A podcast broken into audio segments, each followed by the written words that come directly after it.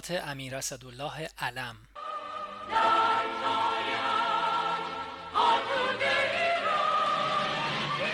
1352 فروردین.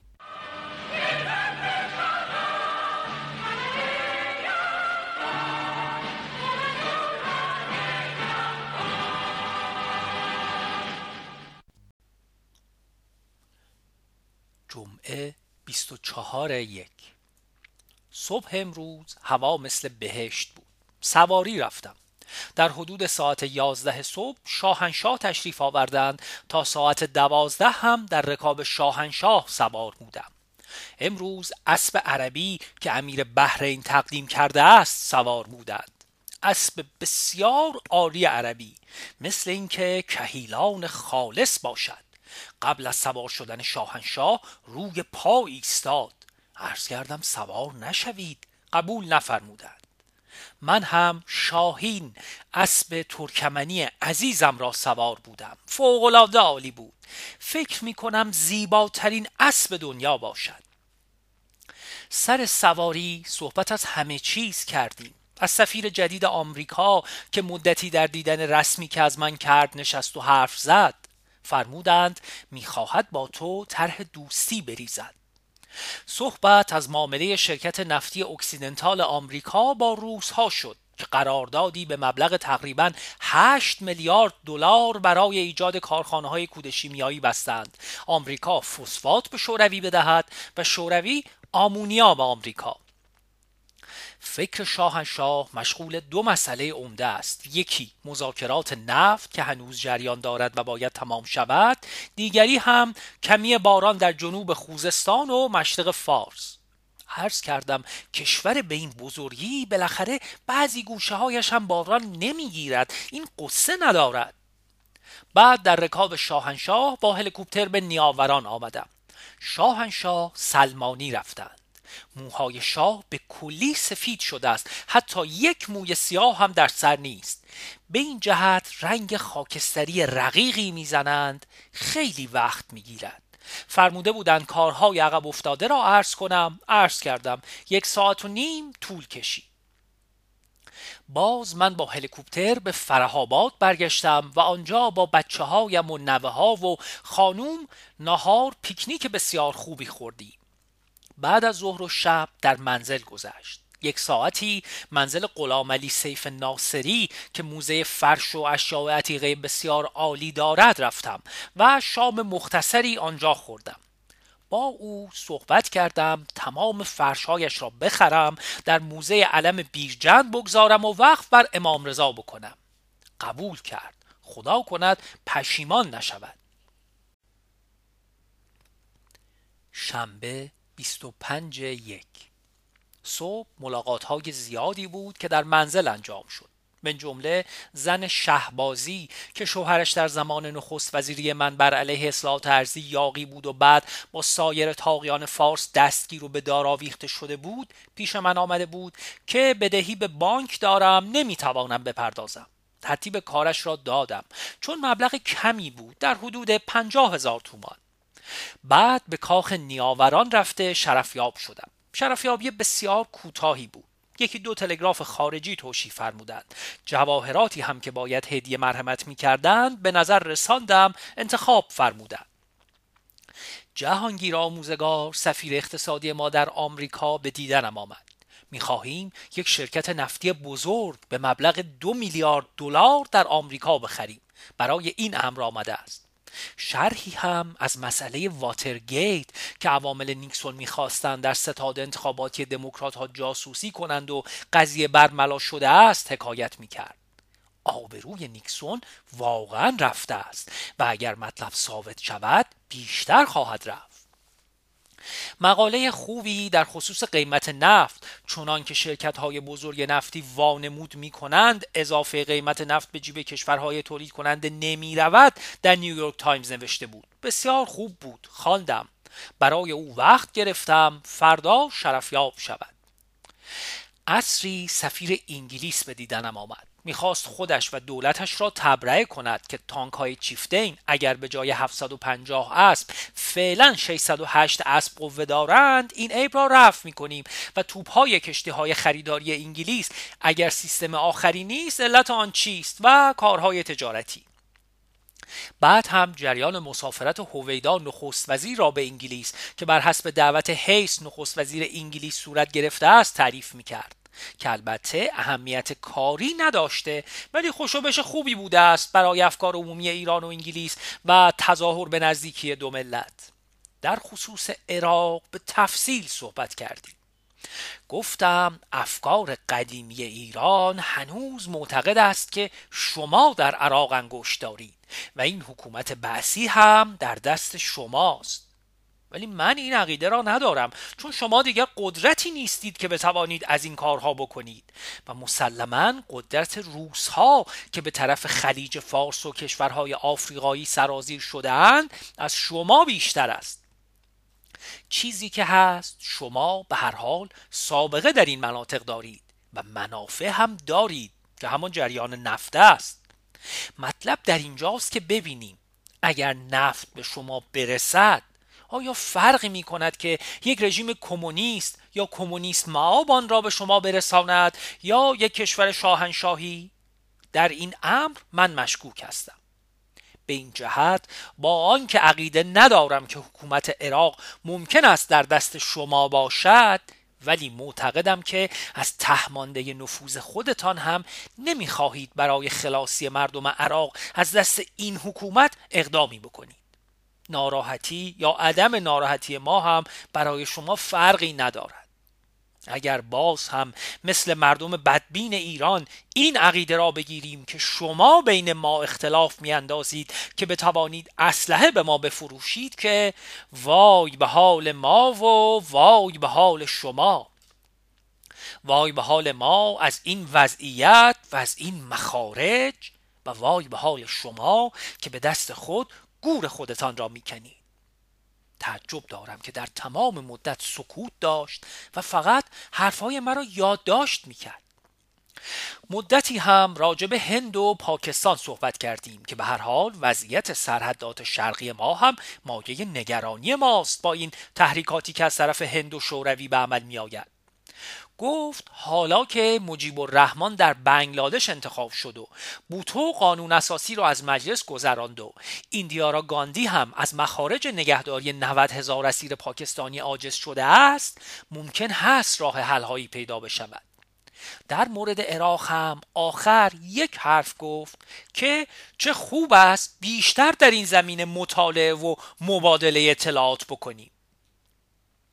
سر شام رفتم. مطلب مهمی مذاکره نشد.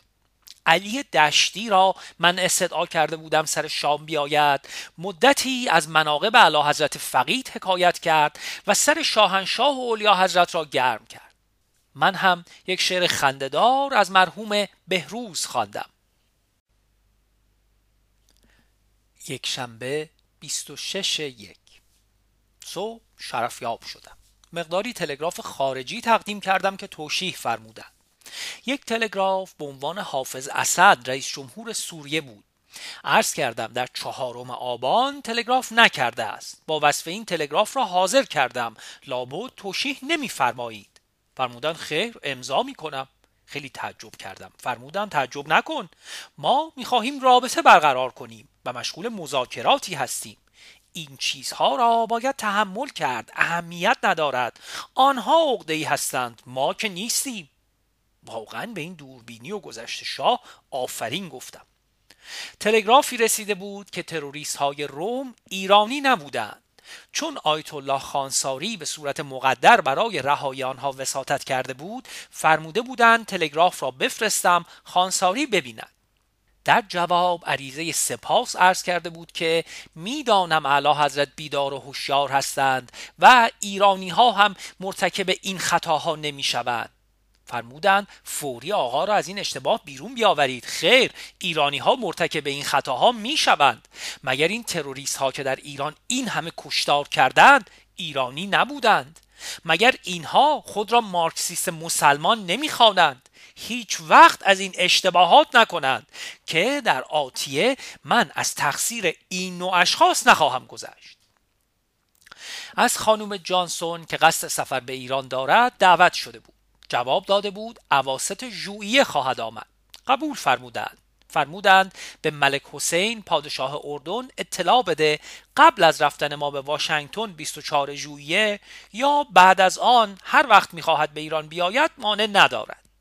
فرمودند پادشاه یونان هم در ژوئیه خواهد آمد. فکر پذیرای او هم باشید.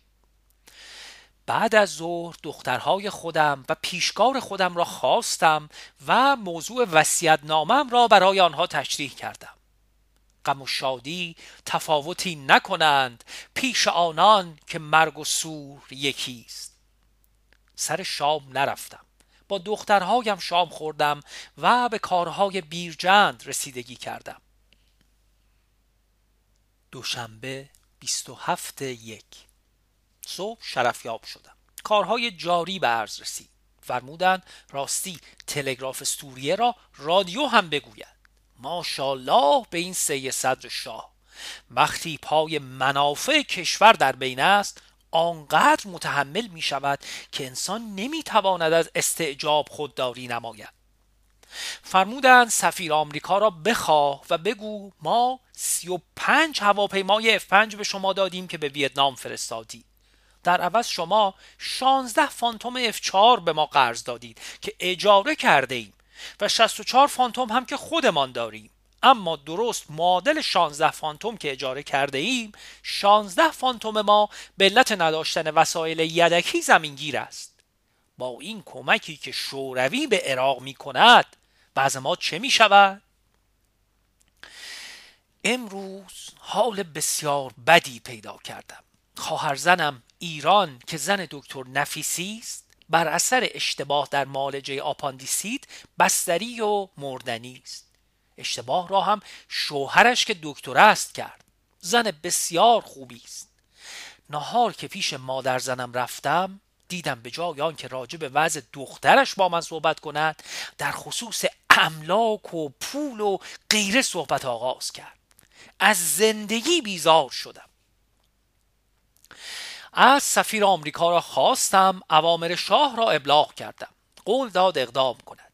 ضمنا از من پرسید به عقیده من در ایران از چه اشخاصی می‌تواند دیدن کند که موجبات کدورت شاهنشاه فراهم نشود؟ گفتم البته همه کس را می‌توانید ببینید ولی در حدود کار آنها و لا غیر. ما که سیستم دیکتاتوری نداریم که ملاقات ها در کشور ممنوع باشد. قبلا از او پرسیده بودم که آیا نیکسون داوطلب دریافت جایزه صلح نوبل هست؟ امروز خبر داد بلی.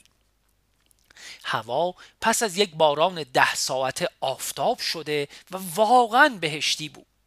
افسوس که با این نرقول صحبت می کردم او چنان که قبلا نوشتم رئیس کل CIA بود. که بر اثر اینکه صد درصد در اختیار نیکسون نبود نیکسون او را عوض کرد و به سفارت ایران فرستاد.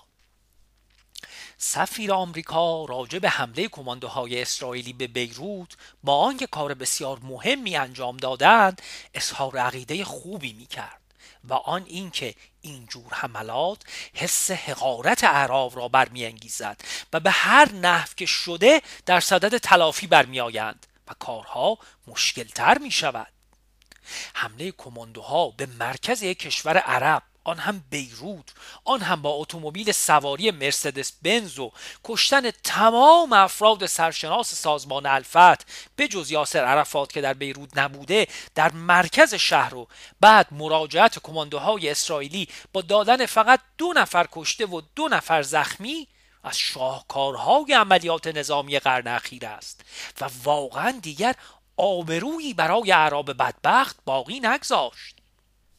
سهشنبه 28 یک.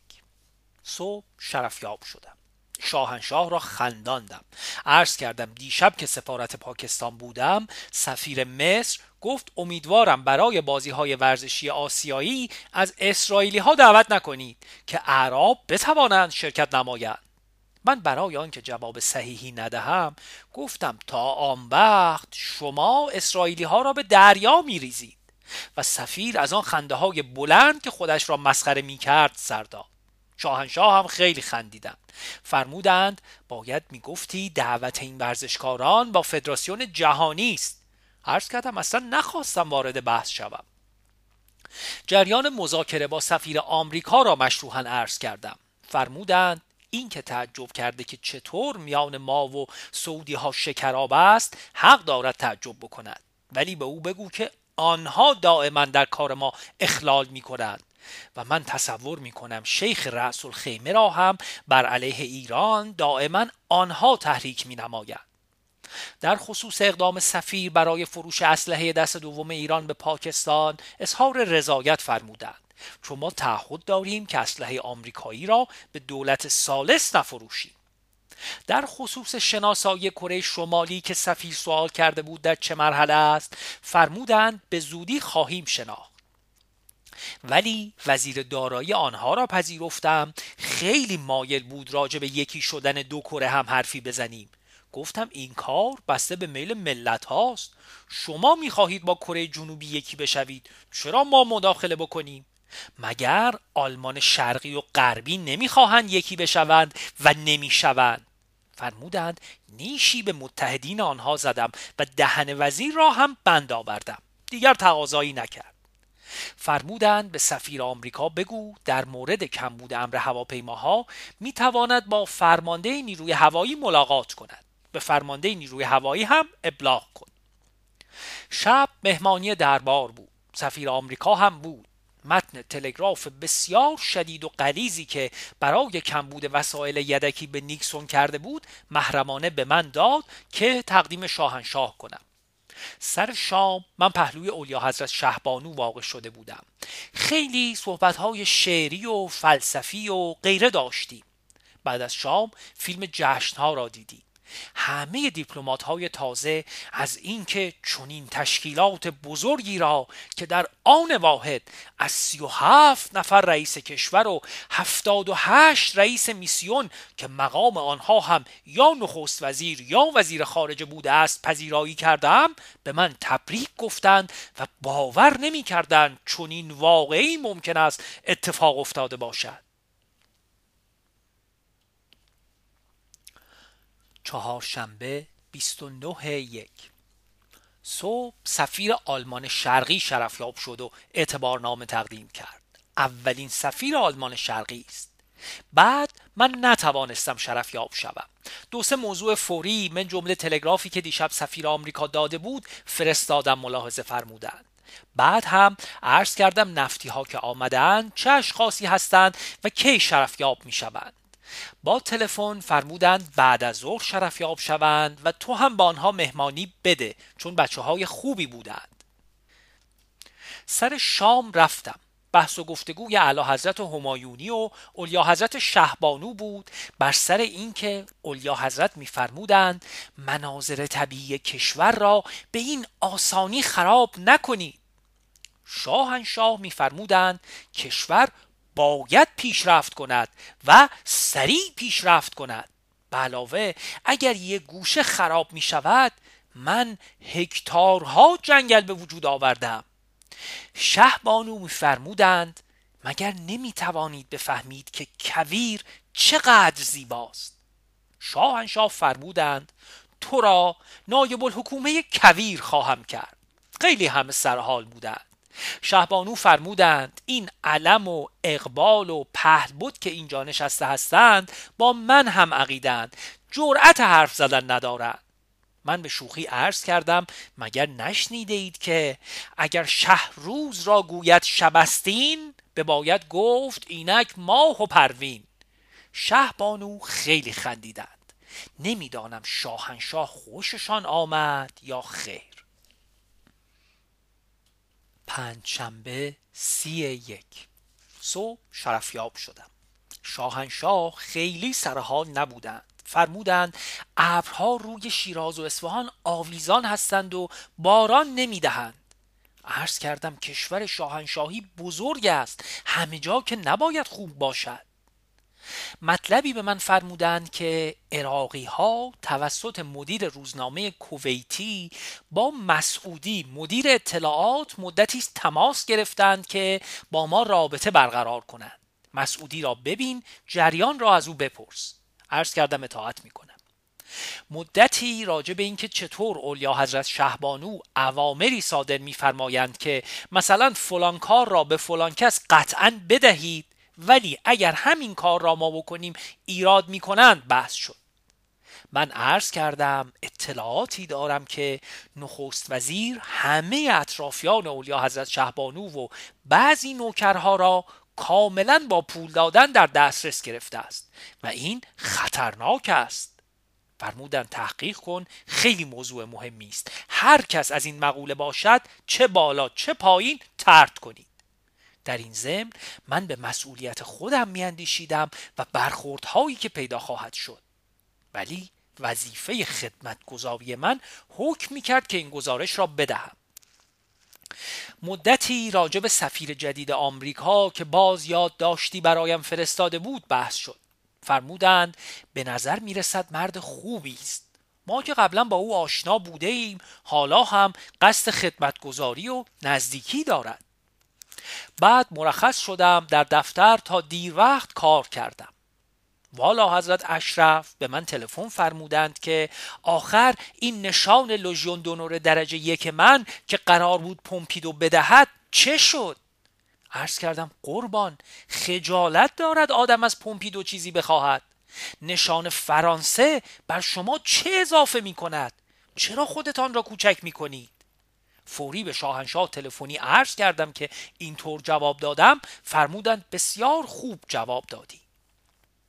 سفیر آمریکا خواسته بود با معاونین وزارت خارجه آمریکا که برای اجتماع سفرای آنها به تهران میآیند و شرفیاب می‌شوند با هلیکوپتر داخل کاخ نیاوران بنشینند. همایون بهادری معاون من گزارش داد گفتم بگویید گوه زیادی نخورید چون این اجازه ای نمی دهیم به شاهنشاه تلفنی عرض کردم خیلی خندیدن شب نفتی ها را مهمان داشتم. هیچ حرف نفتی و سیاسی نزدم. آخر شب فیلم جشن ها را نشان دادیم. ولی بالاخره بعد از فیلم دل آنها صدا کرد. گفتند شاهنشاه میفرمایند یک حباب گاز به شما نمی دهیم در صورتی که ما می‌گوییم گاز را به همان صورت و به بهترین صورت که دیگران خریدار باشند اگر ما خریدار باشیم به ما بدهید. این دیگر چرا نه؟ گفتم متاسفانه شما موقعی صحبت می کنید که خیلی بدبخت و بیچاره هستید. امروز نیکسون رئیس جمهور آمریکا موضوع ممنوعیت ورود نفت به آمریکا را لغو کرد. و شما برای مصارف آمریکا بیش از پنج روز نفت ذخیره ندارید. پس ما فعلا قوی هستیم و می توانیم اراده خودمان را دیکته کنیم. دیدن نمی توانند در این زمینه حرفی بزنند. گفتند ما فقط می خواهیم بدانیم این حرف ما منطق دارد یا نه. گفتم چون من اجازه مذاکره با شما ندارم و مذاکرات از طریق فلاح انجام می‌گیرد و او هم زودتر اول شب رفت وارد بحث نمی شوم. از اخبار مهم جهان همین لغو سهمیه نفت از طرف نیکسون است یادم هست هفت سال پیش که جانسون رئیس جمهور بود و من در رکاب شاهنشاه باز به آمریکا رفته بودم چه مذاکراتی بر سر این بود که از این سهمیه فقط دو درصد به ما بدهند شرکت های نفتی آمریکا مانع می شدن. شاهنشاه به خنده به جانسون فرمودند نهار روز آخر یک روزی التماس خواهید کرد که ما به شما نفت بیشتر بدهیم و ما نخواهیم داد و این فرمایش چقدر صحیح بود. پس از هفت سال به حقیقت پیوست. جمعه سی و یک یک. صبح سواری رفتم. هوا بسیار سرد بود. در آذربایجان برف آمده است. یک ساعتی که سواری کردم شاهنشاه تشریف آوردند. سه روب هم در رکاب شاه اسب داختم. بعد نقشه کاخ ملک آباد مشهد را که حاضر شده است مهندس قیاسی به عرض رسانید. جریان مهمانی دیشب را عرض کردم. با آنکه شاهنشاه رد فرمودند ولی مثل اینکه یک منطقی در حرف آنها جستجو کردند احساس من این است. سر نهار رفتم نخست وزیر هم بود ولی هیچ صحبتی از نفت نشد. نفتی ها به اتفاق فلاح از ساعت چهار تا هفت بعد از ظهر شرفیاب بودند. فلاح تلفن کرد که مذاکرات عالی بود و شاهنشاه هر چه خواستند گرفتند. ولی راجب گاز با آنها هم یک توافقهایی شد. پس عرایز دیشب نفتی ها توسط من خیلی بی تاثیر نبوده است. قرار است فلاح را فردا یا پس فردا ببینم که توضیح بدهد. گویین که فردا صبح شاهنشاه به من خواهند فرمود.